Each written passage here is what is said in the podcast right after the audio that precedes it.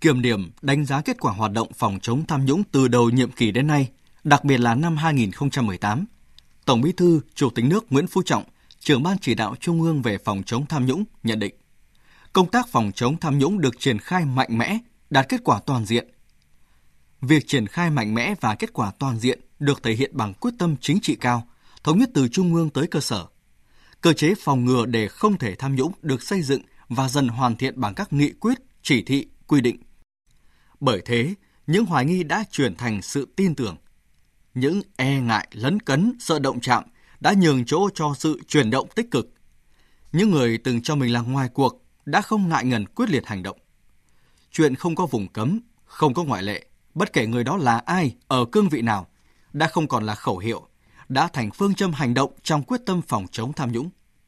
Phòng chống tham nhũng giờ đây không chỉ là việc của Đảng, của chính phủ, không chỉ là nhiệm vụ của các cấp, các ngành, mà đã lan tỏa sâu rộng trong toàn dân, thành xu thế, thành phong trào trong toàn xã hội.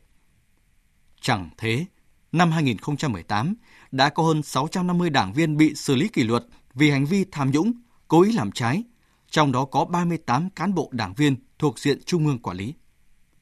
Chẳng thế, những người từng giữ cương vị cao trong đảng, từng tưởng mình có tấm lá chắn không ai dám động vào.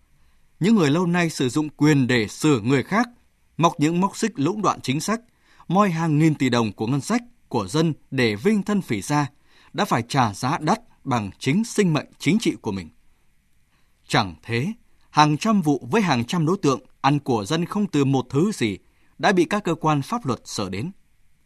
Chẳng thế, hàng chục vụ thuộc diện Ban chỉ đạo Trung ương về phòng chống tham nhũng, theo dõi chỉ đạo, được dư luận xã hội đặc biệt quan tâm đã cán đích với các mức án tương xứng dành cho các bị cáo, thể hiện sự bình đẳng, nghiêm minh của luật pháp, thể hiện tinh thần đấu tranh đến cùng với tệ nạn, tội phạm tham nhũng.